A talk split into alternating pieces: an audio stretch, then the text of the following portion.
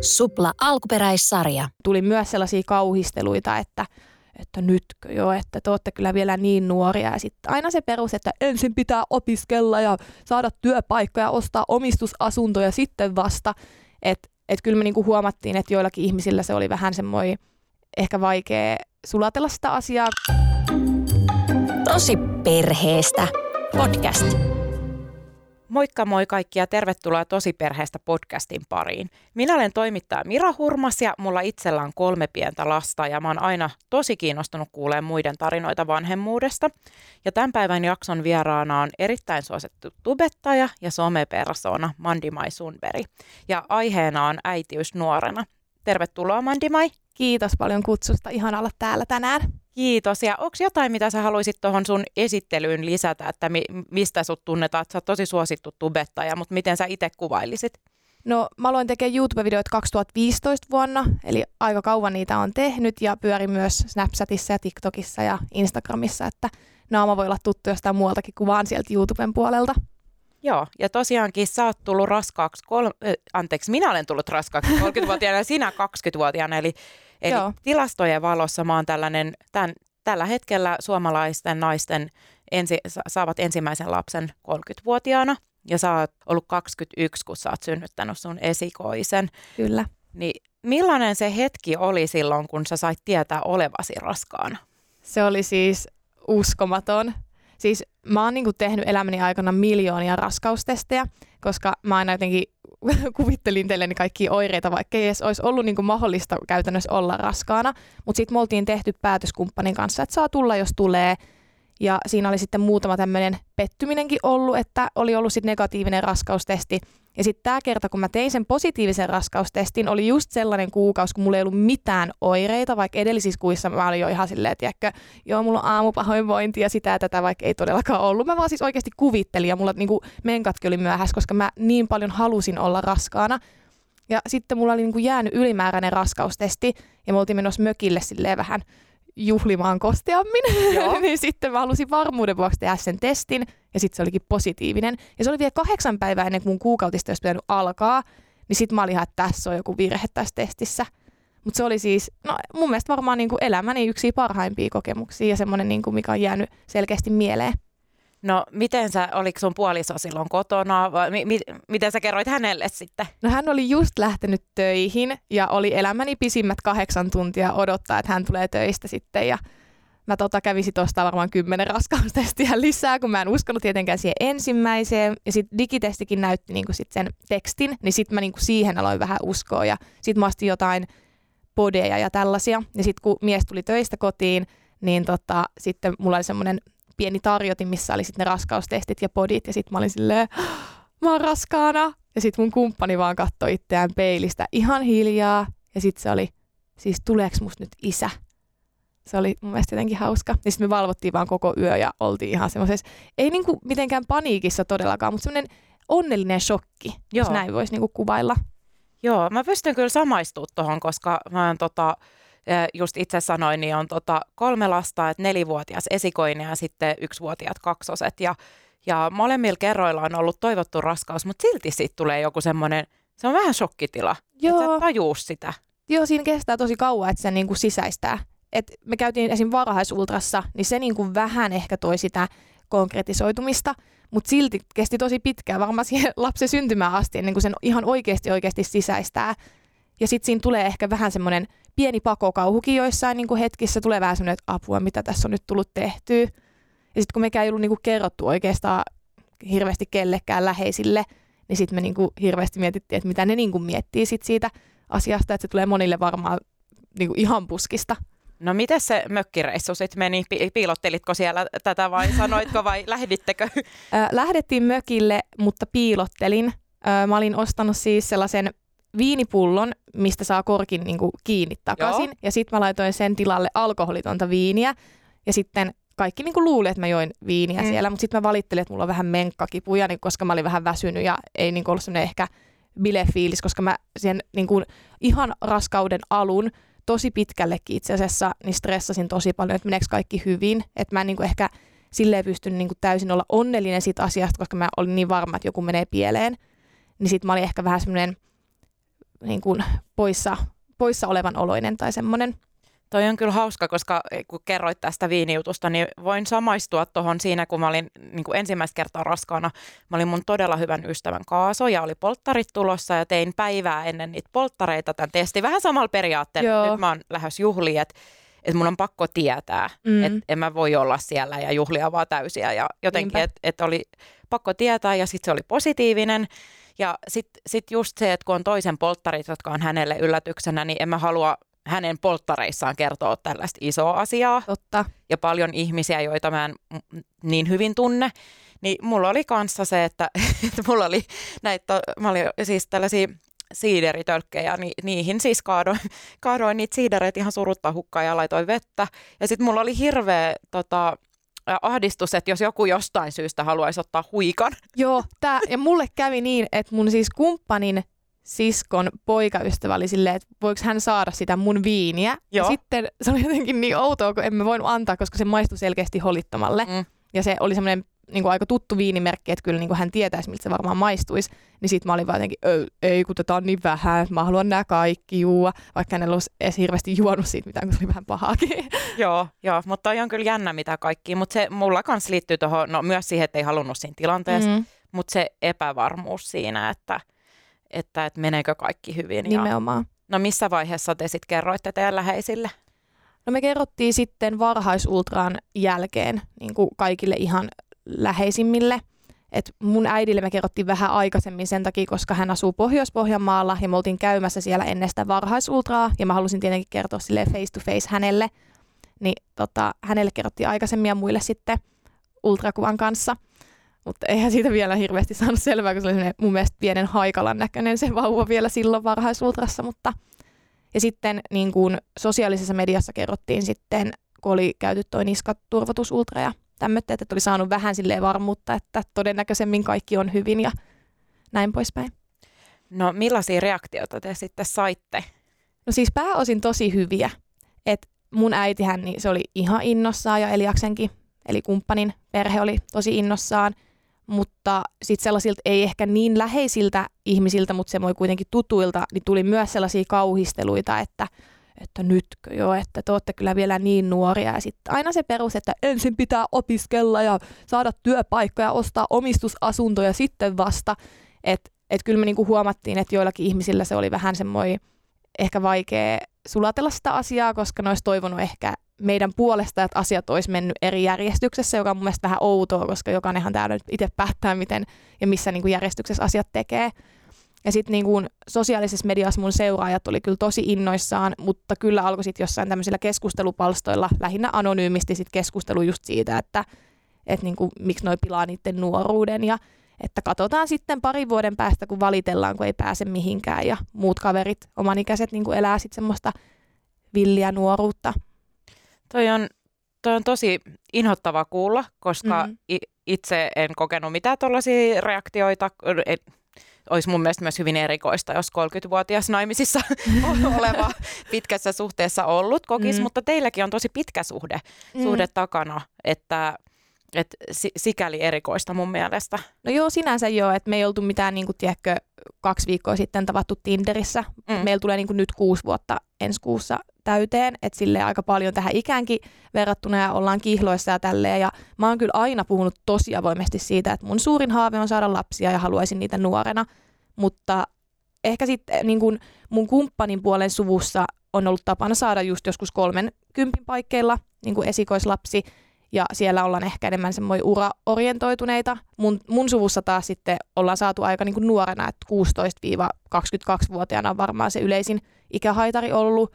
Niin sitten mun sukulaiset tavalleen, niin niille se ei ollut mitenkään outoa, koska ne on tehnyt tavallaan samalla lailla. Että kai se on, että aina ihmiset vähän peilaa noita asioita silleen, miten itse tekisi tai on tehnyt. Niin. Mitäs sitten oli, eikö se ollut myös sellaista kommentointia just somen puolella, että on varmaan vahinko tai jotain? Joo, No miltä se tuntui? Se tuntuu oikeasti aika hirveältä. Ja mä en niin kuin muutenkaan tykkää sellaisesta vahinko-sanasta, kun mä oon vähän sitä mieltä, niin kuin, että, että mikään niin kuin vauva ei voi olla vahinko, ellei sä niin kuin, tiedätkö, saat tietää siitä lapsesta synnärillä vasta. Et koska se raskaus voi olla vahinko, mutta kyllähän sä sitten teet sen päätöksen, että, että mä jatkan tätä raskautta, niin eihän se vauva voi olla silloin vahinko. Ja toi on niin kuin mun mielestä outo tavalleen tuommoinen niin ennakkoluulo, että jos on nuori, niin sitten se olisi automaattisesti vahinko, koska se ei meillä niin kuin ollut, varmasti joillakin on, mutta, mutta meillä se ei ollut niin, niin se tuntui inhottavalta vähän. Ja sitten ehkä just sellainen, että jos joku tavallaan laittaa sanoja tai tekoja niin kuin omaan suuhun, niin se niin kuin tuntuu hirveältä. Et ei se ole niin paha, jos kysyy silleen. Ja tosi paljon kysyttiin sit ihan silleen aika lähipiiristäkin silleen, että, että oliko tämä vahinko tai jotenkin. Ja sitten myös mä muistan, kun mä soitin neuvolaan ekaa kertaa, Siis mä oon kuullut kyllä jälkikäteen, että ne saattaa muutenkin joskus kysyä, että onko niinku raskaus ollut niinku toivottu, mutta jotenkin mulla se meni silleen, että mä olin ehtinyt siinä olla silleen, että joo mä tein eilen positiivisen raskaustestin ja bla bla bla. Sitten se kysyi mun niinku ikää ja sitten mä sanoin, että mä oon 20, niin sitten se kysyi heti sen iän jälkeen, että oliko tämä raskaus toivottu. Ja sitten mä niinku jotenkin otin sen vähän silleen, niinku, että, että se jotenkin yhdisti sen siihen ikään, että se ei voisi olla toivottu. Joo, joo multa kyllä kans kysyttiin ekalla kerralla, Joo. Eka, mutta hän ei ollut kai kysynyt ikään, että kans soitin tolle, että tein, kun ei piti tietää, miten tästä nyt edetään ja mm. näin. No, mitä te vastasitte näille, jos joku lähipiiristä kysyy, että onko vahinko? No Et... sanottiin, että ei, ei ole vahinko, että ihan niin kuin on harkittu ja toivottu. Ja... Mm. Se on tosi iso päätös, että, että alkaa yrittää tulla raskaaksi. Niin millaisia keskusteluja te kävitte kihlatun kanssa tästä No siis mä oon tosiaan aina halunnut lapsia nuorena, että mä sanoin aina äidille joskus niin kuin tosi tosi nuorena, että 14-vuotiaana mä oon äiti. Se Oho. oli mun niin kuin sellainen unelma. Mä katsoin aina kaikki teiniäidit ohjelmia ja tämmötteitä, mutta mulla ei ollut silloin kumppania, niin se oli vähän vaikeaa silloin 14-vuotiaana. Ja sitten kun mä aloin seurustelemaan Eliaksen kanssa, niin kyllä mä niin kuin ihan siinä alkuaikoina, vaikka oltiin 16-17-vuotiaat, kun alettiin seurustella, niin käytiin kyllä jo se lapsikeskustelu läpi, koska se on mun semmoinen unelma ollut. Mm. Ja Eliaskin sanoi, niin kuin, että hän haluaa varmasti lapsia, mutta sille se oli ehkä, ehkä vähän semmoinen niin kuin just, että 30 paikkeilla sitten, tai kun on vakkarityöpaikka ja opiskelut käyty. Mutta kyllä mä niin kuin meidän suhteen aikana monta kertaa aina nostin sen asia uudelleen ja mulla oli hirveä vauvakuume ja kaikkea. Ja sitten kun mun kumppani on vähän sellainen, niin kuin, että se ei, se ei tykkää suunnitella asioita hirveästi etukäteen, mutta sitten kun sille tulee joku päähänpisto, niin sitten se niin on sataprosenttisesti siihen sitoutunut. Niin sitten se oli mulle vaan yksi aamu silleen, että tiedätkö mitä, musta tuntuu, että nyt mä oon valmis, että nyt me voidaan niin kuin saada lapsi tai tehdä lapsi ja näin. Ja no, sitten se oli siinä. No tiedätkö, mikä Eliaksella sitten oli se, että se tuli se fiilis? Oliko hän sit saavuttanut ne jotkut omat asiat, joita halusi ennen kuin tulee Ei isäksi? Vai? saavuttanut mitään. Ei vaan tota, siis musta tuntuu, että äh, ehkä se oli vaan sitä, että me oltiin vaan käyty sitä keskustelua niin kuin tarpeeksi paljon. Ja sitten oli yksi tämmöinen tilanne, että me mietittiin, että olisiko pitänyt hakea niin kuin jälkiehkäisy, ja sitten me päätettiin, että ei haeta, niin sitten se varmaan, tiedätkö, siinä ehti vähän niin kuin henkisesti valmistautua siihen, että mitä jos. Ja sitten se olikin tajunnut, että, että se ei enää herätä niin, kuin niin pelonsekaisia tai jotenkin negatiivisia ajatuksia, vaan että, että no jos nyt, niin se olisi oikeastaan tosi kiva. Ja mutta ei ollut se kerta, jolloin... Eli ei ollut, no, ei ollut. No, mutta olit sä sitten pettynyt itse, kun et, et Olin ollut... mä vähän. Ja kyllä mun mielestä, niin kuin, jos raskautta toivoo edes vähän, niin jos sä saat negatiivisen testin, niin kyllä se on pieni pettymys. Ja mulla se ehkä pahin siinä oli aina jossain negatiivisen testin, oli se, että mä pelkäsin, että musta on niin kuin joku vikana. Tai silleen, kun kukaan ei voi ennustaa sulle ja kertoa, että vaikka kuusi kuukautta tai puolitoista vuotta ja sitten teet positiivisen testin, että sä et niinku tiedä sitä etukäteen, että kauanko siinä kestää, niin se aika tuntuu oikeasti ihan hirveän niinku pitkältä ja että aika kuluu hitaasti ja näin. Ja mulla itsellä on siis ollut syömishäiriö vähän nuorempana ja mulla oli esimerkiksi silloin kuukautiset niinku yli vuoden pois, niin mulla oltiin aina sanottu, niinku, että se voi vaikuttaa hedelmällisyyteen. Ja mä tiedän myös lähipiirissä paljon, joilla on niinku, ollut lapsettomuusongelmia ja tällattei. Niin sitten mä, ne asiat on ollut läsnä, niin kuin, että mä oikeasti ihan aidosti pelkäsin sitä. Ja ehkä sekin oli yksi semmoinen, että miksi mä halusin sitten myös, niin kuin, että tavallaan mitä nuorempana voi aloittaa, niin koska jos siinä kestääkin vaikka kymmenen vuotta, niin sitten ei ole silleen niin hätä ja hoppu tavallaan, että jos aloittaa niin sen yrittämisen nuorena. Ja toki myös on jotain tutkimuksia tehty siitä, että, että naisen hedelmällisyys laskee niin kuin tietyssä iässä hirveästi ja näin mä mietin tota, että, että jos sä oot halunnut koko sen teidän suhteen ajan tulla äidiksi ja näin, niin tuliko sulla missään vaiheessa sellaista tunnetta, että, että mitä jos Elias, että mitä jos se oikeasti haluaa vasta silloin 30-vuotiaana, että sun se on, se on niin kuin iso kompromissi sit, tai on. Myö, myös siitä, että, että koska kyllähän toinen voi sanoa aina, että kyllä mä jossain vaiheessa, mutta sitten se voi siirtyä. Oliko sulla tällaista pelkoa? No varmaan jossain kohtaa, mutta kyllä niin kuin vuosi vuodelta Elias alkoi olemaan vähän rennompi sen ajatuksen suhteen, että se ei ollut enää niin silleen, ei se ollut tiedätkö, vuosi ennen kuin me alettiin yrittää, että kolmekymppisenä vasta. Että se silleen alkoi aina vähän rentoutua siihen ajatukseen ja oli silleen, että ei vielä, mutta ehkä kohta. Ja esim. kun hän oli armeijassa, niin silloin kun me puhuttiin asiasta, niin silloin se oli silleen, että no muuten joo ehkä, mutta hän haluaa olla sitten niin läsnä raskausaikana, eikä että hän on tiedätkö, armeijassa ja kaikkea tällaista. No miten se sun raskausaika sitten suju? No se meni tosi hyvin, joka on niin kuin kummallista sen takia, koska mä aina pelkäsin, että mulla olisi hirveän vaikea raskaus, kun mulla on ihan hirveäsin matkapahoinvointi, tai jos mä oon kipeänä, niin sit mä oon niin kuin tosi kipeänä. Mutta ei mulla ollut mitään oikeastaan pahoinvointia tai mitään liitoskipuja, vaikka mulla oli aivan valtava maha. Mulla on niin ikävästä maha, se oli niin oikeasti pallo. Ja tota, kaikki meni siis kyllä hyvin. Miten se sitten, jos sulla on just tätä syömishäiriötaustaa tai näin, niin mietitittekö sua se, että sitten raskaana ollessa vartalo kuitenkin muuttuu ja tällaiset ajatukset? Joo, tosi paljon itse asiassa niin kuin just etukäteen pelkäsin, koska mä oon kuullut, että tosi monille no ehkä se raskausaika vielä menee ihan ok, mutta sitten kun sä oot synnyttänyt ja sulle ei enää ole tavalleen sitä vauvaa siellä mahassa, mutta silti sun kroppa on ihan erilainen kuin ennen raskautta, että tosi monille se laukaisee siis, että syömishäiriö voi alkaa uudelleen ja mä pelkäsin sitä. Mutta jotenkin sitten mä niinku tiesin jo raskausaikana, että, että mulle ei varmaan käy niin, koska mä jotenkin mä rakastin sitä mun muuttuvaa kroppaa silleen, koska mä oon aina haaveillut siitä, että mulla olisi se raskausmaha ja pienenä mä laitan joku ilmapallo mun mekon sisään ja katoin peilistä, että uu, tältäkö mä näyttäisin. Niin mä, olin niin kuin, mä tykkäsin siitä muutoksesta. Ja sitten synnytyksen jälkeen, niin mä jotenkin, mä olin ehkä oppinut semmoista tietynlaista armollisuutta myös mun kehoa kohtaan sen raskauden aikanakin. Miten se itse synnytys sitten meni? No sekin meni hyvin. Siis... Oltiinko sua peloteltu siitä? Oltiin ja siis mun mielestä kaikista inhottavinta on just semmoinen, tiedätkö, ootappa vaan. Joo. Koko raskausaika. Silloin kun mä kerroin, että mä oon raskaana, niin ihmiset ympärillä tai somessa oli silleen, no ootappa vaan kun pääset viikolle tää ja tää, niin sitten tulee tää ja tää. Ja Joo. sitten kun mä pääsin siihen viikolle, niin ootappa vaan sitten loppuraskautta, kun tälleen ja tälleen käy. No sitten kun mä oon loppuraskaudessa, ei niin käy. No sitten alkoi se, no ootappa vaan kun joudut synnyttää, että se vasta hirveetä onkin. Ja sitten kun mun synnytyskokemus oli hyvä, siis tärkeintä tietenkin oli se, että kaikki selvisi hengissä ja kaikki meni silleen niin kuin hyvin, että ei ollut mitään sen suurempia komplikaatioita. Mutta tota, se oli mun mielestä paljon niin kuin helpompaa, mitä mulla oltiin niin kuin ehkä peloteltu. Ja siis kun mun mielestä synnyty, synnytyksestä niin kuin semmoinen negatiivinen keskustelu, se alkaa oikeasti niin kuin tosi, tosi niin kuin nuorena. Mä muistan siis ihan lapsuudesta, kun jotkut sukulaiset on ollut ihan, että herra jumala, kun oli kamalaa tuo. Kaikki paikat meni ihan rikki ja näin poispäin, niin totta kai se silleen vähän jännitti. Mutta mä olin aika, aika rennoin mielin sit siitä synnytyksestä ja mä uskon, että se oli mun valttikortti, että mä en ollut liikaa suunnitellut sitä etukäteen, vaan mä olin silleen go with the flow, tiedäkö? Joo, mulla on myös tosi positiiviset, että ei ole, ei ole nyt varmaan mitkään maailman parhaimmat kokemukset, että mm. on ollut kipuja näin, mutta hyvät kokemukset Joo. synnytyksestä. Mä kans koen, että siitä puhutaan tosi, siis totta kai saa puhua ja pitää puhua mm. kauheistakin kokemuksista, mutta sitten ne hyvät kokemukset jää vähän – niin kuin varjoa ja sitten mulla on, mä oon sen ikäinen, että mulla on suurin osa tai iso osa mun ystävistä, että joilla on jo lapsia ja näin ja sitten näitä keskusteluja tulee monesti jossain illaistuessa mm-hmm. tai muussa, niin sitten se tuntuu myös siltä, että eihän mä voi siinä tilanteessa alkaa kertoa. Että et mulla joo. on tosi hyvä ja että niin kuin, koska sitten se kuulostaa, että mitä töissä sen toisen, vaikka samalla mä haluaisin tuoda sitä, että ne, jotka joista, ystävät, jotka me tiedät toivoo lapsia, jotka mm. ei ole mm. vielä synnyttänyt, niin heille niin kuin ilmaista se, että on myös hyviä kokemuksia, että, että se on hankalaa. Joo, siis mä oon kohdannut tähän täysin samaan ja oon miettinyt just paljon sitä, kun tuntuu sitten, että jotenkin vähän niin kuin leuhkis sillä Joo. omalla kokemuksella, vaikka ei se ole se idea, vaan totta kai jos saa negatiivisistakin jutuista kertoa, niin miksei voisi kertoa, että on mennyt hyvin asiat.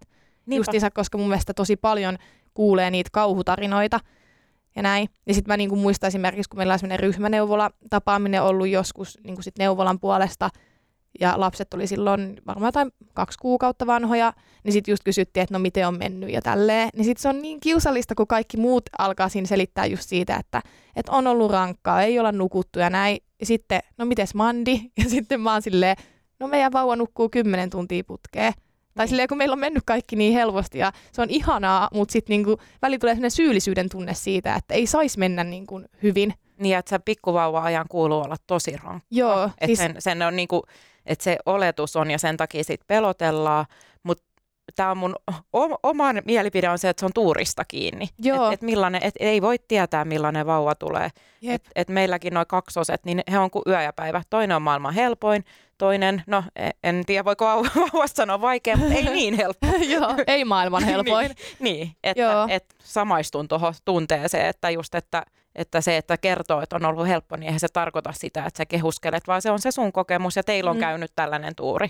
Niinpä, ja ei just niin kuin ikinä voi tietää, että jos me saadaan joskus toinen lapsi, niin se voi olla sit niin kuin paljon vaikeampi tapa. Se voi olla ihan erilainen kokemus, mutta meilläkin, siis kun kaikki on suhteellista, meillä on sille ollut hyvä tilanne, että me ollaan molemmat pystytty olemaan ensinnäkin kotona, niin se on jo semmoinen asia, mikä poikkeaa monesta. Yleensä sille stereotyyppisesti ajateltuna se äiti jää kotiin vauvan kanssa ja on yksin ja mies tai kumppani käy niin kuin töissä. Niin meillä on ollut koko ajan kaksi ihmistä siinä, niin totta kai se on ollut senkin takia paljon helpompaa. Ja sitten mun kumppani piti niin kuin ton vanhempainvapaan, koska mä oon yrittäjä, niin mä teen aika paljon niin kuin töitä, niin sitten mä niin kuin pääsin tekemään niitä mun työjuttuja, koska mun kumppani pystyi olemaan kotona. Ja oon päässyt festareilla käymään ja siis jos on ollut kaverin synttäreitä, niin me ollaan pystytty silleen niin kuin vuorottelemaan. Meillä on oikeasti siis niin kuin 50-50 niin kuin menee meillä lapsenhoito ja se on mielestäni ihanaa, koska se mahdollistaa silloin molemmille myös sitä vapaa-aikaa. No on, onko tästä tullut sellaista, että ootko, onko syyllistetty tästä, että, että on millaisia reaktioita se on herättänyt? on syyllistetty. No. Ja välillä mä mietin, että onko tämäkin vähän sellainen ikäkysymys, koska musta tuntuu, että monet ajattelee, siis jos mä mietin niinku just mua vanhempia äiti-ihmisiä vaikka somessa, jotka seuraa mua, niin jotenkin musta tuntuu, että ne niinku ajattelee silleen stereotyyppisesti, että nuoret on tyhmiä ja ne ei ajattele, että, että jotenkin se ikä toisi hirveästi viisausta, viisautta, vaikka voi olla niin, että ehkä 20 vuoden päästä mä kuuntelen tätä podcastia ja mietin, että onpas mä ollut idiootti, mutta siis never know. Mutta on just tullut sellainen niin kuin ihmetyksiä, kun mä olin siis festareilla, kun vauva oli no joku puolivuotias about, niin tuli just hirveästi niitä huolestuneita viestejä, että "Hah, missä vauva on. Sitten mä olin isänsä kanssa kotona, ei tässä niinku ole mitään. Ja mulle ei imetyskään lähtenyt hirveän hyvin, että siinäkään ei ollut silleen mitään ongelmaa, että sitten pullosta sai maitoa ja ihan hyvin näyttää porskuttavan lapsi vieläkin, vaikka äiti kävi festareilla. Ja sitten niinku just vuoro, niinku vuorostaan sitten niinku just kumppani on päässyt niinku tekemään ja tälleen. No Ketä sua siis syyllisti sitten? Jotkut seuraajat vai? Siis, Seuraajat, joo, ei, ei niinku lähipiiri oikeastaan. mutta onko siis toiset so, jotkut some, somettajat vaikutti? Ei, ei niinkään, vaan just niinku ihan siis seuraajat, jotka seuraa mua, mutta mä oon niinku huomannut, että, että tota, just niinku muut äidit, niin ne osaa olla välillä vähän toksisia, koska niin helposti elää siinä omassa kuplassaan ja jotenkin miettii, että jos mä teen näin, niin sitten kaikkien pitäisi tehdä näin, vaikka mun mielestä mikään ei ole niin mustavalkoista ja silleen. Tai että mä aina tykkään ajatella silleen, että jo, jollakin voi olla sellainen ajatus, että, että lapselle parasta on se, että äiti on sen kanssa 24-7, mutta mä itse taas ajattelen, että jos mä, mulla on mahdollisuus mennä festareille mun kavereiden kanssa ja ottaa vähän niin kuin, tiedätkö, irtiottoa arjesta, niin se, että mä oon pari päivää poissa, niin se ei ole niin paha, koska sitten mä saan kuitenkin, tiedätkö, virtaa elämään. Ja sitten kun mä tuun takaisin kotiin, niin mulla on enemmän semmoista, tiedätkö, virtaa ja elinvoimaa olla sen lapsen kanssa, kun pääsee sille vähän pienen breikin ottamaan. Joo, ja mä tohonkin, tohonkin just samaistuin, että esikoisen kanssa en ollut eh, festaroimassa, mutta nyt noiden kaksosten kanssa he oli Mm. ö, kahdeksan kuukautta, kun olin Ruisrokissa. Joo, mäkin olin ruissa. No niin, siellä oltu samaan aikaan. Mutta sitten sie- siellä oli mulla itse kriisi, koska mä olin kymmenen vuotta vanhempi kuin kaikki te mu- muut siellä. Et se oli sitten toinen kriisi, että se ei liittynyt tähän lapsiin. Mutta mä huomasin, että mä lähdin sinne, sinne että et mullahan ei ole nyt tietenkään tätä taakkaa, joka, taakkaa tai siunausta, joka sulla oli nämä seuraajat, Joo. joka on, niin on mo- molempia asioita. Että mulla ei ollut että kun minä kerroin tästä somessa, niin kukaan ei niin kuin reagoinut Mm. mitenkään, Mu- mutta koin jotenkin tarpeelliseksi sanoa, että joo, että, että mieskin menee sitten flowhun ja minä menen tänne ö, ö, ruissiin nyt, että olemme jakaneet tänä kesänä. Joo, Ja- joo, mullakin on tuonne, että tulee semmoinen tarve perustella, Joo. vaikka en mä tiedä, miksi sitä pitäisi Niin. perustella. Koska ei, jos mä näen, että joku menee jonnekin, vaikka olisi viikoikäinen vauva, niin mä oon silleen, että kyllä ne varmaan itse niin tietää, miten asiat hoidetaan. Joo, niin sitten siellä mä huomasin, että mä olin ehkä vähän sellainen, että kun tuli joidenkin tuntemattomien kanssa, vaikka jossain anniskelussa juteltu, niin vähän sellainen, tota, että jos tuli esille tämä, että on niin sellaisella uhmakkaalle, että joo, että on nämä täällä, mutta kuka, kukaan ei, että ne oli kaikki kato jotain sun ikäisiä, niin nehän oli ihan, että joo joo, että hyvä, varmaan ajatteli, että minäkin haluan noin vanhana käydä, pitkään olla tuollainen Noin menevä. vanhana. Mutta kaksikymppisen silmissähän se on niin kuin. Mutta miten sitten, tästä mulla tulee just mieleen tämä, että kun oot kaksikymppinen, jolla on pieni lapsi, niin kyllähän se ä, realiteetti on, että varmaan näissä, jos olette käynyt jossain vauvatapahtumissa tai tällaisissa, niin suurin osa muista vanhemmista ja äideistä on jotain kolmekymppisiä. Niin onko suhun miten suhtauduttu, onko, ootko kokenut, että on tullut jonkinlaista erilaista suhtautumista sinuun kuin sitten muihin? No en ole hirveästi huomannut sellaista, että meillä just on semmoinen tosi tiivis ryhmäneuvolapporukka, niin siinä niin kuin kaikki on 30 paikkeilla, paitsi mä ja mun yksi lukiokaveri, joka sattumoisin oli samaan aikaan raskaana. Meillä oli täysin sama laskettu aika ja sitten loppujen lopuksi ö, synnytettiin niin kuin päivä toisistamme. Ja näin, niin tota, en mä, sille, en mä itse esim. huomaa sitä ikäeroa. Ja silleen mä veikkaan, että vaikka mä olisin 50-vuotias, niin mä olisin kuitenkin ehkä semmoinen vähän lapsenmielinen, koska mä oon vähän, vähän sellainen. Ja mun äitikin on varmaan en, minkä ikäinen 58 tyylin täyttää, niin se on niin kuin, tiedätkö, 20-vuotias henkisesti, niin sitten mä niin aina ajattelen, että, että se, ei ole, niin kuin, se ikä on vaan siinä mielessä niin kuin numero, tiedätkö? Joo. No mikä sua siinä se äitiydessä sitten niin paljon kiehto tai mi- mikä oli se mielikuva, että sä oot halunnut pienestä pitää äidiksi? No yksi oli ehkä se, että mä oon niin kuin yksinhuoltaja äidin ainut lapsi ja mä oon ollut aina todella läheinen mun äidin kanssa, niin mä sit niin kuin jotenkin ehkä ihailin sitä, niin kuin, että kuinka hyvä äiti oli niin kuin mulle ja sitä meidän välistä suhdetta, niin sitten mä niin kuin ajattelin, että, että parasta elämässä olisi itsekin saada olla äiti ja että olisi niin kuin se oma lapsi. Sitten mä myös rakastan nimiä. Mulla on ollut aina ihan miljoona listaa kaikista ihanista nimistä, niin sitten mä niin kuin fiilistelin aina sitä, että, että jos on kymmenen lasta, niin sitten ne on nää ja nää ja nää. Että mä tykkäsin tehdä tämmöisiä ajatusleikkejä. Ja mä en ole siis, kun suurin osahan aina kertoo, niin kuin, että että niin kuin nuoruudessa, jos on ollut joku vauvanukke, niin sitten on aina leikkinyt, että se on vaikka pikkusisko. Tai aina niin kuin vinkuu vanhemmilta, että haluaa pikkusisaruksen. No mä en oikein ikinä halunnut sisaruksia, ja jos mulla oli vauvanukke, niin mä aina leikin, että mä oon sen niin kuin äiti. Että kai se vaan tulee jostain, en mä tiedä mistä se tulee. Mä oon vaan aina halunnut olla, ja mä oon aina rakastanut niin kuin lapsia, ja aina niin kuin viettänyt paljon aikaa sukulaislasten kanssa, ja silleen, ja leikitty aina perhettä ja kaikkea. No onko, onko äitiys nyt, sulla on reilu vuoden kokemus, niin onko se ollut sellaista, mitä sä oot a- ajatellut? On se kyllä, joo. Ei mulla ollut hirveästi sellaisia kuitenkaan pelkkiä vaikka kiiltokuva-ajatuksia siitä. Että mä oon aika realistisesti niin kuin osannut etukäteen ajatella. Mun mielestä se on ihanaa, siis parasta, mitä mulle, mun elämässä on tapahtunut, että mä saan niin kuin jakaa mun arkeen niin ihanan pikkutyypin kanssa ja näen, kun hän kasvaa ja kehittyy ja oppii kaikkea uutta ja on niin, niin kuin innoissaan ja ihmettelee maailmaa, jotain voi kukkia, niin ne on maailman ihmeellisiä asia, ei itseä jaksa kiinnostaa enää. niin se on mun mielestä niin kuin tosi kivaa. Kyllä mä niin kuin rakastan olla äiti. No miten tämä lapsiluku, onko vielä kymmenen lasta toiveissa vai monta, monta on niinku tämän, tämän hetken niinku realistinen toive? No mä oon vähän sellainen kaikki tai ei mitään, että joko yksi tai kymmenen. Oikeesti? No ei nyt ehkä, no, en, no en, vähän. Suurperhe tai pieni perhe, No, ei ole sitä silleen, sit kun mä oon just Pohjois-Pohjanmaalta, niin siellähän siellä on paljon niinku uskonnollisuutta. Ja mun kaikilla kavereilla oli niinku yli 14 sisarusta, niin sit mä ehkä pidän sitä niinku normaalimpana kuin jotkut vaikka, jotka on asunut Helsingissä. Ja on niinku, että kaikilla läheisillä on vaan maks kaksi lasta ja tälleen. Et kyllä tavallaan mä haaveilen siitä, että joko mä ostaisin jostain tiedätkö, Helsingistä tai Tampereelta jonkun pilvenpiirtäjän kattohuoneiston ja joskus asutaan siellä kolmisteen, tai sitten jostain Pohjois-Pohjanmaalta jostain ihan landelta, tiedätkö, joku iso vanha koulu ja sinne sitten kymmenen lasta ja sijaislapsia. Mutta saa nyt nähdä.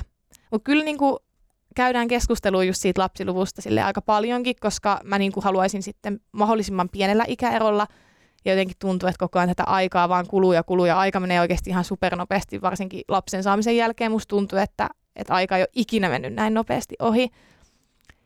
Mutta tota, vaikea sanoa ja eihän sitä tiedä, että saako toista lasta, mutta jos niin saisi toivoa joltain kristallipallolta, niin kyllä mä ehkä, ehkä kuitenkin kallistun siihen, että enemmän kuin yksi. Joo. Mutta en mä tiedä, sen Niin. näkee sitten. Niin, mutta toi kuulostaa siltä, että te olette Eliaksen kanssa samalla sivulla, että kumpikaan ei ole sitä niin sanottua lopullista päätöstä, että keskustelu elää. Ja, Joo, Katsotte. todellakin. ja siis E- Eliaksella on sisaruksia. Joo, hänellä on kaksi niin Joo. sisarusta. Joo. Ja tota, hänelle varmaan silleen se onkin ehkä luontavampi ajatus, että olisi niinku useampi lapsi. Kun mä en ole ikinä silleen ihan, tiedätkö, hiffannut tavallaan sisaruuden sitä ideaa, koska ei mulla ole ollut silleen, tai on mulla puolisisaruksia, mutta mä en ole niinku niiden kanssa elänyt ikinä niinku arkea, niin mä en sille tiedä siitä. niin sitten mä jotenkin aina ajatellut, että siis pienempänähän mä aina ajattelin, että mä tuun olemaan tytön yksinhuoltaja äiti. Se oli siis mun oikeasti niin kuin unelmalla yksinhuoltaja äiti, koska mä luulin, että se on niin kuin se normaali, mutta nykyään en kyllä haluaisi olla yksinhuoltaja välttämättä, että tämä on ihan kiva, kun on kumppani tässä näin, mutta niin, no mitä se sitten lapsen sukupuoli, oliko sulla silloin kun tulit raskaaksi, niin mietitkö just sitä, että, että voi kun tulisi tyttö tai että jos olit niin kuin pienempänä ajatellut, niin oliko tällaista tiedostamatonta? No ei oikeastaan. Ja siis heti kun mä tein sen plussatestin, niin mä heti tiesin, että se on poika. Ai tuli niin vahva fiilis. Ja sitten kumppanille, että se on tyttö ihan varmasti. Ja sitten mä olin, että ei ole, kun se on poika. Ja oikeassa olin. Ja siis ehkä, mulle ei tullut mitään sellaista, kun jotkut puhuu, että tulee sellainen, tiedätkö, pettymys sit siitä sukupuolesta. Niin mulle ei tullut sellaista, mä olin niin pitkään jo niin kuin pystynytkin fiilistellä sitä, kun mä olin niin varma, että se on poika. Mutta kyllä mulla tuli sitten semmoinen pieni paniikki siitä, koska mä olin aina niin kuin ihan lapsena miettinyt, että mä olisin tytön äiti ja yhtäkkiä musta tuleekin pojan äiti, niin musta tuntui jotenkin, että nyt mun identiteetti jotenkin hirveästi muuttuisi, vaikka eihän sillä sukupuolella ole yhtään niin kuin mitään väliä, mutta ehkä silleen naisena mä itse ajattelen, että mä voisin niin kuin helpommin samaistua sitten tyttöpuolisiin, koska mulla ei ole hirveästi ollut silleen poikapuolisia mun elämässä, paitsi sitten Elias, tai silleen mm. mä en ollut varmaan ikinä puhunut pojalle ennen kuin mä tutustuin Eliakseen. Mut sitten tota, ja siis Elias sanoi ihan samaa, että et sit, sille tuli tavallaan helpottunut olla siitä, että kun se on poika, koska sitten se ymmärtää, esimerkiksi jos vaikka nyt mennään ajassa eteenpäin tulevaisuuteen, niin vaikka jostain murrosiasta, niin sitten mm. hän ymmärtää poikaa helpommin ja sitten mä taas ymmärtäisin tyttöjä.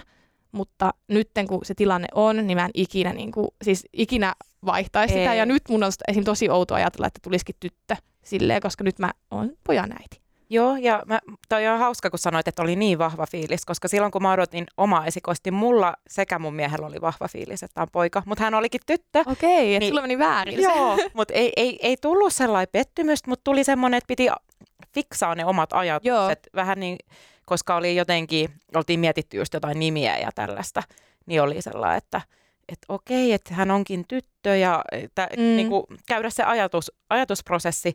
Ja sitten näistä, äh, sitten kun tulin toista kertaa raskaaksi ja kun luulin vielä, että on yksi vauva, niin, niin tota, si, silloin mä ajattelin että jotenkin, että olisipa ihana, kun olisi, olisi tyttö, kun oli jo se yksi tyttö. Joo. Ja sitten myös, myös se, kun mulla on itselläni pikkuveli, mutta et kun me ollaan myös läheisiä, mutta et jotenkin musta tuntuu, että siskokset, kaikki mm. siskokset, jotka mä tunnen, niin heillä on joku vielä erityisempi, Joo. erityisempi side. Mutta sitten tulikin tyttö ja poika kaksoset. No niin, mutta ihanaa. että kaikki, mutta joo, siinä on se, että et kyllähän sen se luo, varmaan moni luo sen jonkun mielikuvan, kun, että kun tulee raskaaksi, niin se, se ei ole vaan mikään semmoinen hahmoton vauva, vaan sillä alkaa heti jotenkin Joo. ajatella sitä sen tulevaisuutta ja millainen koha se on ja miltä se näyttää. Ja että sitten kun se on pikkulapsi ja näin. Joo, kyllä. Siis m- mulla oli just tämmöistä ajatusleikkiä raskausaikana. Mä näin aina jotain semmoista, että on kesä ja sitten se niinku lapsi on joku just vuosi tai puolitoista ja sitten se niinku, tiiäks, juoksee ja sillä on pienet semmoiset kengät jalassa, niin silloin mä näin aina selkeästi, niinku, että se on poika. Joo. Mutta mä näin, että se olisi ruskea silmäinen, mutta ei se kyllä nyt ole. Niin. Mutta voi vielä vaihtua. Millaista se oli sitten se teidän ihan pikkuvauva-aika? No siis ne ekat päivät, niin ne oli oikeasti vähän hirveitä. Joo. Siis, koska mulla ei tullut maitoa, niin sitten se vauva oli kauhean niin kuin, tiiäks, nälkäinen ja me oltiin siis siellä semmoisessa perhepesähotellissa sitten. Niin tota, se oli, se oli aika raffia. Et silloin mä muistan, että mä mietin, että oikeasti, että jos tämä on tällaista, niin apua.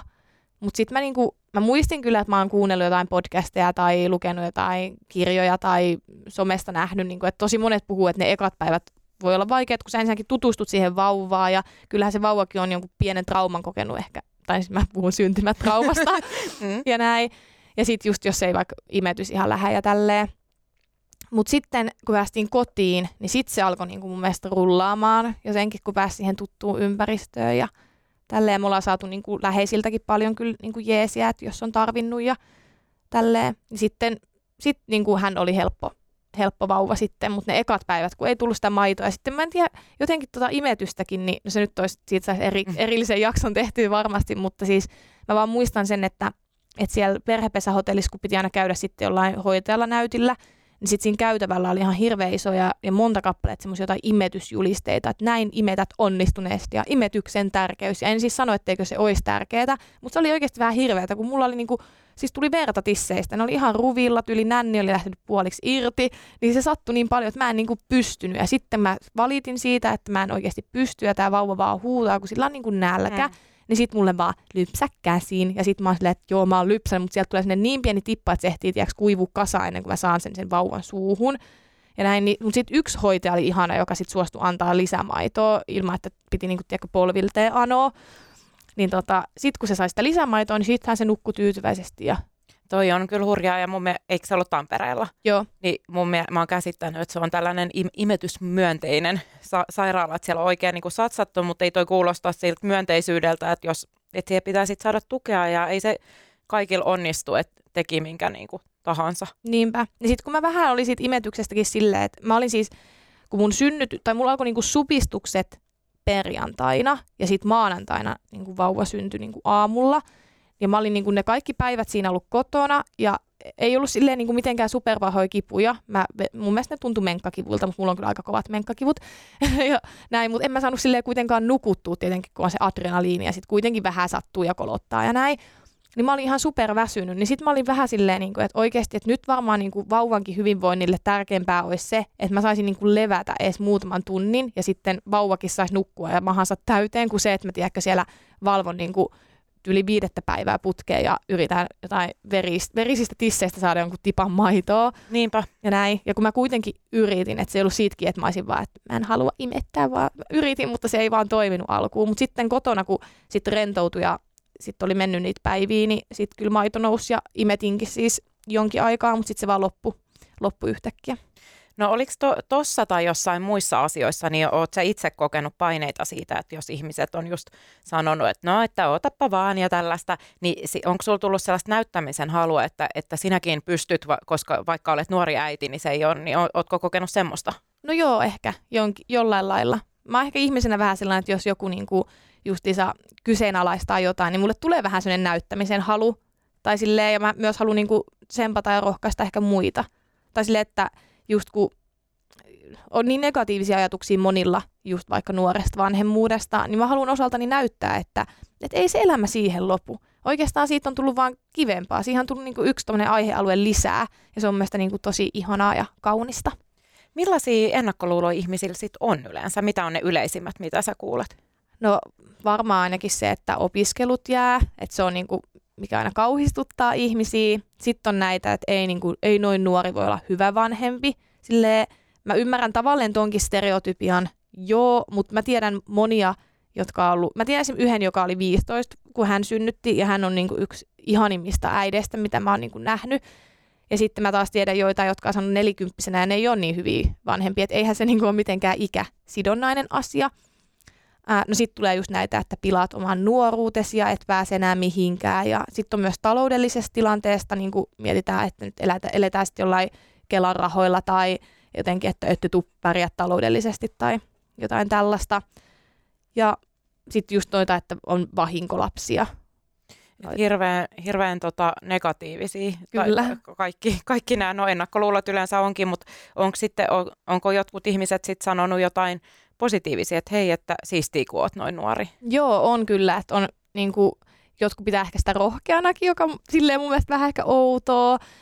Sitten on niin kuin just tällaisia jotka on niin itsekin saanut nuorena, niin sitten ne on silleen, että no se on hyvä tehdä nuorena, niin jaksaa, tai se on hyvä tehdä nuorena, niin sitten kun lapsi on täysikäinen, niin on itse vielä silleen nuori, että sitten voi niin kuin vielä tiedätkö, elää elämäänsä ja tai jotain vaikka, että palautuminen tai raskaus tai tämmöinen menee todennäköisemmin jotenkin paremmin, jos on nuori. En tiedä, pitääkö se nyt paikkaansa, mutta leikitään nyt niin. niin no, no mitä sä itse koet, että on hyviä puolia siinä, että oot nuori äiti? No ehkä just se, että sitten kun Elvin on 18, niin mä oon niin kuin joku nelikymppinen, niin mä koen, että nelikymppinen on vielä niin kuin nuori. Kyllä. Ja tota, sitten sit myös, no mä oon, joskus mä oon miettinyt tällaista, kun siis äiti, äiti oli 35, kun hän sai mut, on hänen ensimmäinen ja ainokainen, niin äiti on joskus ollut silleen, että sitä vähän niin kuin harmittaa, että hän ei saanut lapsia niin kuin nuorempana, koska jos hän olisi saanut nuorempana, niin sitten hänellä olisi sen enemmän vuosia aikaa olla tiiäks, mun kanssa – Mm. Siis mä en tiedä, saako se kiinni, mitä mä Sa- meinaan. Saan, saan, joo. Et silleen periaatteessa nyt, kun jos mä oon tehnyt 20 lapsen versus 35-vuotiaana, niin mulla on tavallaan 15 vuotta enemmän aikaa myös olla sen lapsen kanssa. Ikinähän nyt ei tiedä, milloin jää vaikka auto alle, mutta siis niin kuin periaatteessa. Ja kyllä niin kuin mä oon sitä mieltä just, että että niin kuin jaksaa varmasti, tai en mä tiedä, kun mä en ole kokenut millaista olla vaikka nelikymppinen, mutta voisin kuvitella, että silleen nuorena ehkä jaksaa paremmin ja on tottunut vaikka semmoinen yöheräämisiin, koska on elänyt semmoista niin kuin, tiedätkö, yöelämää just lähiaikoina. Ja sitten ehkä myös se, että kun jos saa nuorena lapsen, niin ei ole tavalleen niin kuin, ollut hirveän montaa vuotta vielä silleen, niin kuin tottunut siihen yksin olemiseen. Mm. Sitten jos sä vaikka teet 35-vuotiaana lapsen, niin sit sä oot tiedätkö, voinut 15 vuotta asua vaikka ihan yksin tai kaksin kumppanin kanssa, niin sitten se voi tuntua se, että se lapsi tulee siihen arkeen, se voi tuntua isommalta muutokselta kuin taas meillä, että me oltiin kaksi vuotta asuttu yhdessä, niin silleen musta tuntuu, että meidän arke ei silleen hirveästi muuttunut tai se ei tullut niin ehkä shokkina. Joo, mä saan tosi hyvin kiinni, koska itse just edustan tätä hyvin perinteistä, perinteistä että miten, että, että oli pitkä parisuhde ja oltiin oltu siinä kohtaa, kun esikoinen syntyi, niin yhdeksän vuotta yhdessä. Oho. Että, että tota, öö, niin kyllä, kyllä, se, kyllä se muuttaa paljon. Että kyllä se, kun on asunut, si- ei oltu asuttu ehkä siitä seitsemän vuotta, en nyt ihan muista, mutta. Joo. kuitenkin pitkään asuttu yhdessä, niin, niin sitten si- siinä, että siihen tulee kolmas henkilö, Mm. niin kyllä se muuttaa sitä ja sitten, että en mä nyt voi sanoa, oliko kriisi, mutta että kyllä siinä joutuu molemmat, niin kuin, että sitä keskustelua pitää käydä ja asennoituu, kun varmaan sitten taas teillä just niin kuin sanoit, niin ihan eri. Joo, se eri- ei ollut niinku ainakaan niin, niin iso muutos sitten, Niin, koska se ei ollut kestänyt niin kauan se yhdessä asuminen esimerkiksi niinku kaksin vaan. niinpä. No mitä sitten tuossa sanoit, että sit kun Elvin on täysikäinen, niin o- oot on nelikymppinen, mutta sitten tästä lapsi, lapsilukuun liittyen, niin ajattelet sä sitten, että mihin te päädyttekään, niin että haluat sä saada muutkin lapset mahdollisesti niin kuin mahdollisimman nuorena? No, Koska sähän voit nyt niin. venyttää, saada vaikka, ne, jo, jos siis, jos, ka, jos, Jos ajatellaan, hyvin niin, niin, niin, että jos se, että se on teoriassa mahdollista ainakin. No siis, kyllä mä haluaisin mieluummin sille suht koht niin kuin lyhyellä ikäerolla, mutta sitten jotenkin ehkä myös se, että kun on nuorena saanut lapsen, niin ei ole tavallaan niin sellaista, tiedätkö, apua kello tikittää, pakko heti nyt perään pyöräyttää toinen ja kolmas ja neljäskin. Vaan silleen, että jos periaatteessa me nyt ollaan tyytyväisiä nyt tähän lapsilukuun, niin eihän se poista sitä, että me voidaan vaikka 15 vuoden päästä olla silleen, että hei, nyt olisikin hyvä aika toiselle. Et ei, mulle se ei ole mikään semmoinen, niin kuin, tiedätkö, prioriteetti number one, että, että sitten nelikymppisenä saan elää vapaata elämää. Että mä en niin kuin ajattele sitä tolleen, vaikka sekin on ihan kaunis ajatus tai silleen, että, että jos tota, niin, voi olla pidempikin ikäero periaatteessa, että sehän on myös semmoinen, niin kuin mikä mahdollistaa sen, että mä kävin semmoisessa hedelmällisyyskatsauksessakin itse asiassa niin kuin joku vuosi ennen kuin alettiin yrittää tai jotain, kun mä pelkäsin, että, että jos niin kuin mä en voi saada lapsia ikinä, niin mä halusin tietää niin kuin, niin sitten se oli tosi niin kuin onnellinen se hedelmällisyyskatsauksen tekijä, että, mä, että niin kuin näin nuori tuli sinne, koska yleensä sinne mennään, tiedätkö, vaikka joskus 37-vuotiaana, niin. ja sitten ne on silleen, että olisi toiveessa viisi lasta, ja sitten vähän ehkä joudutaan sanomaan, että se ei ole niin helppoa. Että siis esimerkiksi tuommoinen hedelmällisyyskatsauskin niin on hyvä tehdä silleen, tiedätkö, nuorena. Mm. Ja toihan tuo tosi paljon vapautta tuohon ajatteluun, koska itse kun on saanut 30 ekan, niin ei missään nimessä tulisi mieleen, että no 15 vuotta on ne 45 silloin, että periaatteessahan se voi olla mahdollista, Voi ollakin. mutta hyvin epätodennäköistä, että on ja että laittaisi itseään siihen tilanteeseen, mm. että kroppakin kestää just eri tavalla, Niinpä. eri tavalla kaikkea. No miten sä oot itse muuttunut sitten äitiyden myötä? No mun mielestä en hirveästi. Mä en Joo. tiedä, onko se outoa, mutta jotenkin ehkä toikin on sellainen asia, mistä aina puhutaan, tiedätkö, silleen, että sitten kun susta tulee äiti tai isä tai mikä ikinä, niin sit, sit sun niinku elämä mullistuu täysin. Ja totta kai se on ollut siis mullistava kokemus lapsen saanti, mutta en mä koe, että mun identiteetti olisi hirveästi muuttunut. Ja en mä, ei kukaan esimerkiksi sanonut mulle vaikka, että sä oot ihan erilainen nyt, kun sulla on lapsi tai jotain. Että ihan yhtä, yhtä lailla mä menen. Toki sit mulla on se niin kuin äiti, äitiys tullut niin kuin lisäksi siihen mun identiteettiin, mutta se ei ehkä näy silleen, tiedätkö, muille niinkään, vaan se on sit mun ja lapsen tavalleen välinen asia, niin sanotusti. Niin eli että sä et välttämättä niinku identifioi itseäsi ensisijaisesti äidiksi. Että sä oot niinku Mandi, jolla on siis lapsi ja sitten on kaikki näitä muitakin Joo, asioita. just näin. Joo. Toki se äitiys on niin kuin se yksi tärkeimmistä siis silleen, että se varmaan nousee aina aika niin kuin ekana niin kuin esille. Mm. Miten sitten sun ö, omanikäiset niin kuin kaveriporukkaa näin, niin ootteko te etääntynyt jostain omanikäisistä, joilla ei ole lapsia?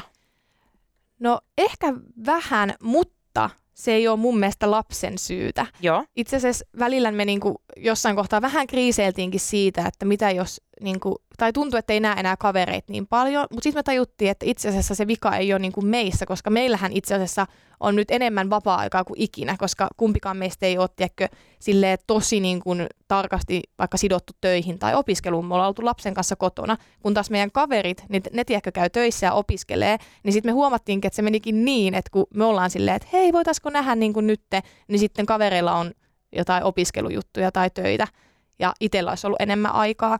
Mutta ei ole, kukaan ei ole ollut esimerkiksi silleen, että, että olisi hyljännyt sen takia, että on on lapsi, vaan päinvastoin kaikki ollut tosi niin kuin iloisia ja, ja meillä varmaan sitten on vaan ihana lähi, lähipiiri. Ja sitten yksi semmoinen ennakkoluulo on kanssa, että jos saa nuorena lapsia, niin sitten olisi niin tiedätkö, yksin Joo. asian kanssa. Mutta no, jos miettii jotain niin kuin tukipiiriä, mikä, onko se tukipiiri? Tukiverkko. Tukiverkosto joo, tai joku mikä onkaan. joo. Niin, niin tota, jos mietitään vaikka niin kuin meidän vanhempia, toki myös meidän vanhemmat on nyt suhteellisen nuoria, että ne, ne ehkä jaksaa eri lailla Toki huono puoli siinä on sit se, että ne kaikki melkein on työssä käyviä, koska ne on vielä nuoria, että ne ei ole tiiäks, eläkeikäisiä, niin kuin monilla voi olla sitten. Mutta sitten taas, ähm, jos miettii niin kuin oman ikäisiä kavereita, niin jotenkin nykyään saadaan varmaan just esikoinen 30 paikkeilla, niin sitten mä niinku vähän mietin etukäteen sitä, ja tosi paljon mulle sitä sanottiin, että sä tuut olemaan ihan niinku yksin, että kukaan sun kavereista ei jaa sitä samaa arkea. Mutta sitten kun mä oon tehnyt sen positiivisen raskaustestin ja kertonut asiasta, niin sitten mä huomasinkin, että yhtäkkiä mun elämässä on ihan hirveästi ihmisiä, jotka on samassa tilanteessa. Mulla on niinku, äm, kolme sukulais, sukulaista, jotka on about mun ikäisiä, jotka on niinku saanut nyt lapsen tässä niinku vuosi ennen tai vuosi jälkeen about. Ja sitten just oli tämä lukiokaveri, jolla oli sama laskettu aikakin. Me ei oltu siis mitenkään – ihan kaverikavereita ikinä lukiossa, mutta sitten tämä niin kuin raskaus lähe, niin kuin lähennytti meidät toisiimme.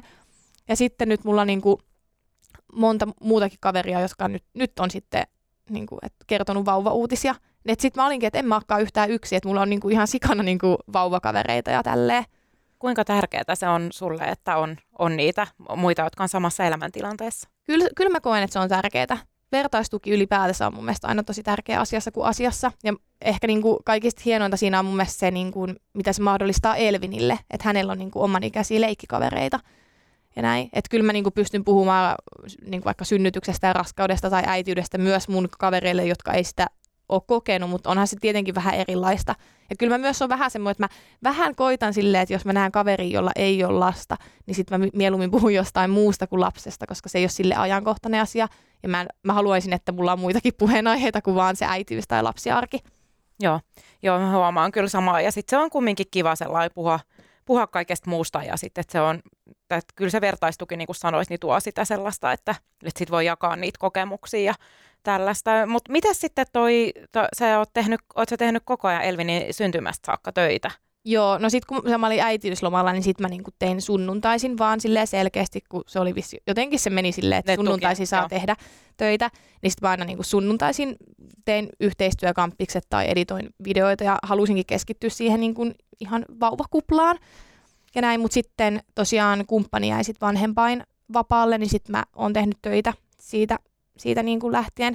Ja siis tyyliin viime vuosi, joka oli vauvavuosi, niin oli niin kuin mun yrityksen liikevaihdollisesti myös niin kuin tuotokkain vuosi, että se ei niin kuin mitenkään selkeästikään vaikuttanut mun töihin mitenkään negatiivisesti, vaikka niinkin olisi voinut käydä. Ja toki täytyy muistaa, että mulla oli helppo raskaus, mä pystyin loppuasti tekemään työjuttuja, että mulla ei ollut vaikka jotain hirveät pahoinvointia tai jotain komplikaatioita, että joutuu olemaan vaikka sairaalassa monta viikkoa ja sitten se vauva-arkikin meni, meni helposti ja kumppani oli kotona, niin mulla ei mahdollista tehdä niitä töitä. No mitä sitten, tämähän on just tämä vaikuttajien kohdalla, että, että kun just kun tulee raskaaksi tai saa vauva, niin kävikö sinulla sellainen, että tuliko niitä just yhteistyö, että tuliko niitä jotenkin paljon enemmän, koska lapsille myydään just niin paljon kaikkea, että hei, että halutaan sut tähän ja tähän? No ei mun, mun mielestä ei niin kuin siihen, siihen lapseen liittyen, että mulla siis seuraajamäärät räjähti. Joo. Siis mä en nyt ole ihan varma, mutta mä sanoisin, että mulla oli vaikka 80 000 seuraajaa Instagramissa, ja kun mä julkaisin raskauden, niin se vaan nousi ja nousi ja nousi, ja nyt mulla on lähemmäs 150 000 siellä. Eli se niin kuin vaikutti silleen, että ihmisiä varmasti kiinnosti just se, että Mandi, että mä oon nähnyt sen YouTube-videoita, mutta sehän on nuori, miten se nyt on raskaana. Ja sitten toki tuli myös, kun mulla on ennen ollut aika niin kuin nuoria seuraajia, niin nyt mulla on tiedätkö, puolet semmoisia nuoria ja niin kuin omanikäisiä tai mua nuorempia, ja puolet onkin mua vanhempia tai about samaikäisiä, mutta niin kuin äiti-ihmisiä tai isäihmisiä tai näin. Niin tota, senkin takia ne seuraajamäärät nousi, niin totta kai sitten yritykset myös lähestyy sua niin kuin enemmän, kun sulla on enemmän seuraajia. Mutta sitten nyt mulla esimerkiksi on niin kuin manageri, niin me tosi useasti niin kuin sparraillaan yhdessä, että mitkä olisivat sellaisia potentiaalisia firmoja, joiden kanssa mä haluaisin tehdä yhteistyötä, ja sitten me lähestytään myös itse välillä näitä niin kuin yhteistyökumppaneita mahdollisia, niin totta kai sitten, kun mä mietin sellaisia, mitä, mitkä olisi niin mulle luontevia juttuja, niin totta kai siellä on myös niitä vauva-aiheisia yhteistyötä, koska ne on niin iso osa mun arkea, että on mulla ollut jotain vaippayhteistyötä tai jotain niin kuin, tiedätkö, vauvoille sopivia rasvoja ja pesuaineja ja tällaisia yhteistyötä. Mm. Ja sitten tämähän on just tämä, mistä säkin oot puhunut sun oma, omilla niin kuin somekanavilla, just tämä, jo, jo, joka on tällainen kuuma peruna tällä hetkellä, eli just, että lapset ja heidän tämä yksityisyys ja että mm. kasvot näkyy somessa ja näin, niin mitkä sun ajatukset on tästä? No mä oon vähän silleen, no se oli meille aika niin kuin helppo päätös, että, että ensimmäisen vuoden niin kuin on ok näyttää. Me puhuttiin siitä kyllä siis tosi paljon. Toikin oli semmoinen, mistä musta tuntui, että ihmiset ajatteli, niin kuin, että kun on nuoria varsinkin, niin ne ei ole yhtään miettinyt asiaa. Totta kai me ollaan mietitty asiaa.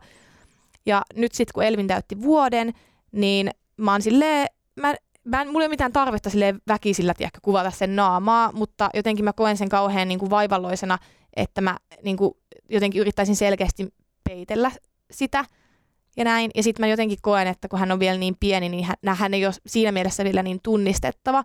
Plus yksi, mitä mä oon miettinyt myös, että jos me oltaisiin tehty päätös, että me ei näytettäisi se, niin kuin hänen kasvojaan missään, Joo. niin useasti käy niin, että jos salailee jotain asiaa, niin se kiinnostaa ihmisiä enemmän – ja on ollut jotain tällaisia tapauksia joskus, siitä on kyllä aikaa, että oli joku tämmöinen vaikuttaja, joka ei näyttänyt lapsensa kasvoja, niin sitten jengi otti tiedätkö, salakuvia johonkin keskustelukanaville. Ja mun mielestä se on jotenkin vähän ahdistavampi ajatus, että, että, joku muu, että mä niin päätän, että lapsi ei näy, ja sitten jotkut muut päättääkin mun puolesta näyttää.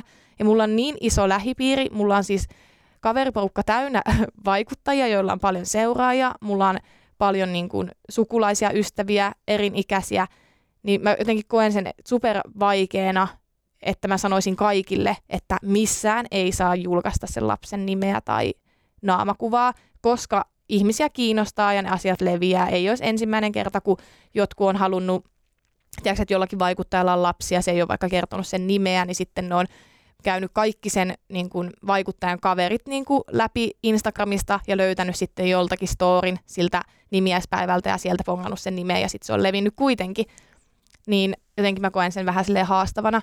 Ja me mun mielestä näytetään niin kuin tosi hyvässä valossa meidän lasta, että mä en niin kuin julkaise mitään itkukohtauksia. Ja vaikka välillä tavallaan sekin olisi hyvä, koska sitten ihmisille tulisi semmoinen olo, että toi on niin kuin normaalia tai silleen, että ei meillä, jos katsoo mun somea, niin varmaan kaikki luulee, että meidän lapsi aina vaan hymyilee. Se kyllä 95 prosenttia ajasta oikeasti hymyilee, mutta välillä on myös niitä itkukohtauksia.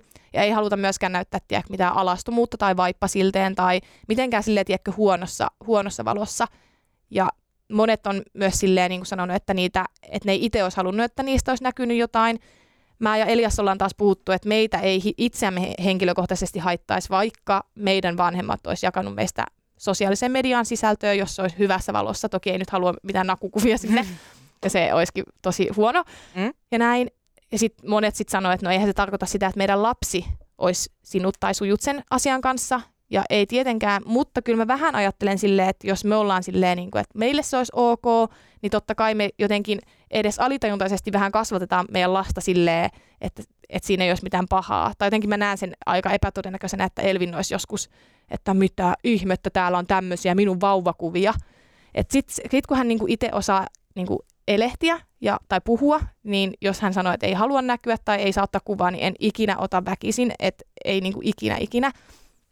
Ja tota, monet myös sanoo siitä, että niinku jos näkyy somessa, niin sitten siitä voidaan alkaa kiusaamaan. Ja joo, varmasti ikävä kyllä totta, mutta eikö niin kuin vanhempien pitäisi kasvattaa omat lapsensa mieluummin niin, että ne ei kiusaa ketään siitä, jos siitä on jotain vauvakuvia, harvittomia vauvakuvia, tiedätkö, netissä.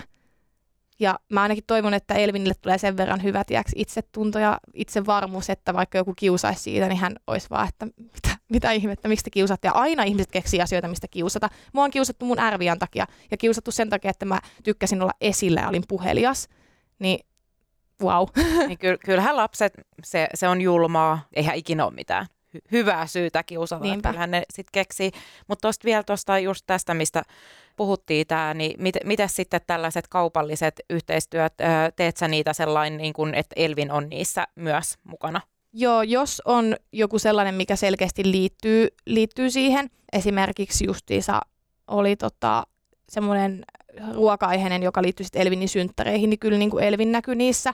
Ja mä sitten koitan aina laittaa siitä sitten hyvän summan sitten sivuun, jotta sitten kun Elvin täyttää 18 vuotta, niin hänellä on sitten vaikka omistusasuntoa varten niin kuin jo käsirahaa ja tälleen. Että vähän niin kuin maksan, no vähän niin kuin palkkaa, mutta en silleen virallisesti, vaan sille koitan, tai se mahdollistaa mulle sitten myös sen, että mä pystyn niin kuin säästämään hänelle esimerkiksi lapsilisät ja tämmöitteet. Niin, eli se, hänellä on sitten joku ihan kiva pesämuna sitten Kyllä, o- odottaa ainakin sitten toivottavasti. täysikäisenä. Hei, pystytkö sä yhtään tota, tämä on mun mielestä niin kiinnostavaa, niin avaa sitä, että minkä suuruisista summista puhutaan. Mä tiedän, että se riippuu siitä yhteistyö- ja näin määrästä, mutta jostain yhdestä vaikka kampiksesta. No ne riippuu tosiaan Mm. niin paljon just siitä, että mille kanavalle ja onko se semmoinen tiiäks, pitkäaikaisempi yhteistyö, missä on monta lähtöä, kun sitten niihin annetaan pakettialennusta. Mutta siis mun viime vuoden liikevaihto oli noin 120 000 euroa, että mä, tästä oli ihan siis lehtijuttukin. Ja Joo. mä, mulla ei ole mitään ongelmia puhua rahasta. Ja mä tuun, mä tuun lähtökohdista, missä mulla ei ollut rahaa. Meillä ei ollut äitin kanssa ikinä rahaa silleen, että se olisi kasvanut puissa ja mä oon niin kuin lapsena joutunut äidin kanssa budjetoimaan jotain, että mistä me saadaan maksettua meidän ruokalaskut ja tiedätkö, tällaista, niin jotenkin tuntuu, että raha on semmoinen tiedätkö, tabu vähän, että jos sulla ei ole rahaa, niin siitä on enemmän ok puhua kuin jos sulla on rahaa, mutta mä, niinku, mä oon oikeasti ylpeä siis aidosti siitä, että mä oon päässyt tähän tilanteeseen, jos miettii mun lähtökohtiakin, niin kyllä mä, mulle on ok puhua rahasta. Ja mun mielestä siitä pitäisi puhua entistä avoimemmin, Kyllä. koska mä koen, että se parantaa ehkä niinku kaikkia asemaa ja nimenomaan hyvä tulos pitäisi myös niinku kertoa avoimesti, että et paljon ja näin, että et, mutta se on Suomessa, Suomessa kyllä tabu, tabu puhua. Niin, eli sä häne, hänelle te laitatte säästöön ja, Joo. ja näin. No hei, me ollaan puhuttu tosi paljon ö, tota, hyvistä puolista, jota liittyy nuoreen, nuorena äitinä oloon. En halua nyt kaivella, mutta onko jotain, niinku, jotain, mitä sä koet sitten, että on huonoa siinä, että on nuorena saanut lapsen? No ehkä yksi on niin kuin joidenkin ihmisten ne just ennakkoluulot, että se varsinkin raskausaikana se tuntuu tosi ikävältä, jos joku ajattelee jotain negatiivista, kun itse haluaisi vaan elää semmoista onnellista raskauskuplaa. Ja sitten no ehkä, no meillä, me, me ollaan kyllä saatu tosi paljon apua siis läheisiltä, mutta se voisi olla yksi tavallaan huono puoli, että just kun sitten omat vanhemmat on vielä työssä käyviä, niin niille ei ole samalla lailla ehkä mahdollisuuksia auttaa, mutta meillä tota, me ollaan saatu kyllä tarvittaessa apua, eikä me nyt ihan hirveästi olla sille apua myöskään tarvittukaan. Ja tota, no ehkä, ehkä sitten just, jos nyt miettii jotain opiskelua tai jotain tämmöistä taloudellista puolta, niin toki jos mä esimerkiksi en olisi yrittäjä ja pystyisi tekemään kotoa käsin töitä, niin varmasti meillä olisi vähän erilaiset tiedätkö, keskustelut liittyen just taloudelliseen tilanteeseen tai näin. Ja kyllähän siis, no mulla ei ole itsellä semmoinen kauheita hinkua päästä opiskelemaan, koska mä tykkään tästä yrittäjyydestä ja haluan tehdä tätä niin kauan kuin vaan pystyn. Ehkä sitten joskus. Mä voin sitten vaikka nelikymppisenä opiskella jonkun ammatin jos siltä tuntuu ja tarve vaatii. Mutta onhan se tietenkin semmoinen, että kun se lapsi on, niin joutuu eri lailla sumplimaan asioita. Et, et sä, se ei ole enää niin helppoa, että jos sä nyt päätät, että sä haluat lääkikseen, niin sä et kirjaimellisesti vaan pysty lukemaan 20 tuntia vuorokaudesta johonkin pääsykokeisiin ja sitten sen jälkeen pääset sinne kouluun ja opiskelet ja teet sivussa jotain töitä ja tälleen. Että tavallaan lapsi aiheuttaa sen, että joutuu enemmän niin kuin, suunnittelemaan asioita, priorisoimaan asioita, opettelemaan ajanhallintaa, joka kyllä toisaalta taas on mun mielestä myös hyvä juttu. Joo, ja noikin on tommosia, noi mitä sä sanoit huoneoipuoliin, niin tollasia, että miten muut jäät, jos, mutta jos sulla ei edes ole, on mikä opiskelu ja haave, niin sitten se kuulostaa hassulta, että muut ihmiset on ollut huolissaan, että, Niin, että pitäisi opiskella ja että miksi pitäisi. Että jos sulla on nyt hyvä tilanne, ja voihan se joskus muuttuu sitten se sun, että Niinpä. halutkin. Joo. Sitten vielä tähän loppuun mä mietin sellaista, että, kun, että jos on kuuntelijoissa jotain sellaisia nuoria naisia, jotka haaveilee kovasti äitiydestä, niin mi- mitä heille haluaisit sanoa?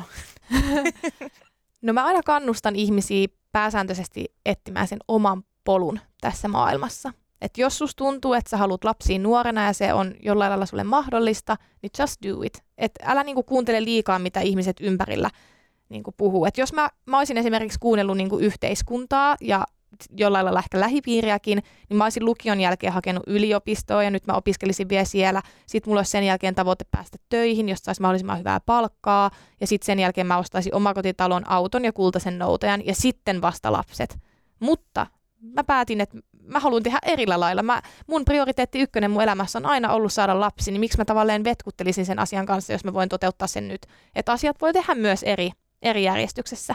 Et ehkä just se, että löytää sen niin kuin oman jutun ja tekee ne omat päätökset ja sitten niin kuin ylpeä on myös niistä päätöksistä. Ja mä oon myös sitä mieltä, että aina kaikki asiat järjestyy. Että jos nyt vaikka joku nuori ihminen kuuntelee ja on vaikka saanut tietää, että on raskaana ja on tullut vähän yllätyksenä ja näin, niin aina asiat järjestyy. Elämä ei ole oikeasti niin vakavaa. Joo, ja toi on just toi, että omaa, omaa sitä polkua ja yksi pointti tuohon niin kuin liittyen tuohon oma, oman itsensä kuuntelemiseen ja sellaiseen, mistä sä puhuit silloin, kun kerroit tästä raskaudesta, että millaisia reaktioita oli tullut, niin yksi omasta mielestä ehkä vähän erikoinen se, että, että jotkut vanhemmat oli vissi ollut huolissaan, että sä kannustat heidän teini-ikäisiä. Aa, joo, niin, niin olikin. En ker- mä muistanut tota. no kerropa ei. tästä, mitä, mitä siinä kävi? No siis tuli ylipäätänsä jossain keskustelupalstoilla puhetta niin kuin siitä, että, että kun mä olen sosiaalisen median vaikuttaja ja mulla on paljon niin kuin nuoria seuraajia, että mä niin kuin näytän niille huonoa esimerkkiä sillä, että mä saan lapsen. Ja mä olin vähän, että, öö, että aika huolestuttavaa, jos sun 12-vuotias lapsi päättää mun YouTube-videon perusteella ryhtyä nyt itse äidiksi, että ehkä se lähtee sieltä kotoa kuitenkin se kasvatus loppujen lopuksi. Mutta joo, tommosia ihmepelkoja pelkoja oli joillain. Että mä kannu, siis, mä, kyllä mä kannustan siis, että jos joku haluaa, niin mä kyllä tsemppaan tavallaan siinä, mutta en mä ole ketään pakottamassa. Tai se, että mä oon tehnyt nuorena lapsia, ei tarkoita sitä, että mä ajattelen, että se on ainoa oikea tapa päinvastoin. Jokainen löytää itse sen, just sen oman reittinsä ja ei ole mitään semmoista, tiedätkö, että en mä voi sanoa vaikka, että mikä on hyvä ikä tai hyvä aika tehdä lapsi tai yrittää saada lasta. Että se on niin kuin jokaisesta ihmisestä itsestään kiinni.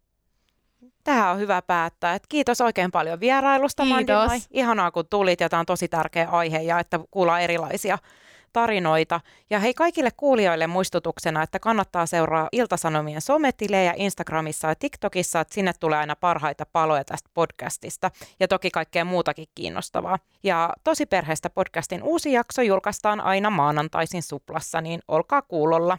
Moikka moi! Tosi perheestä podcast.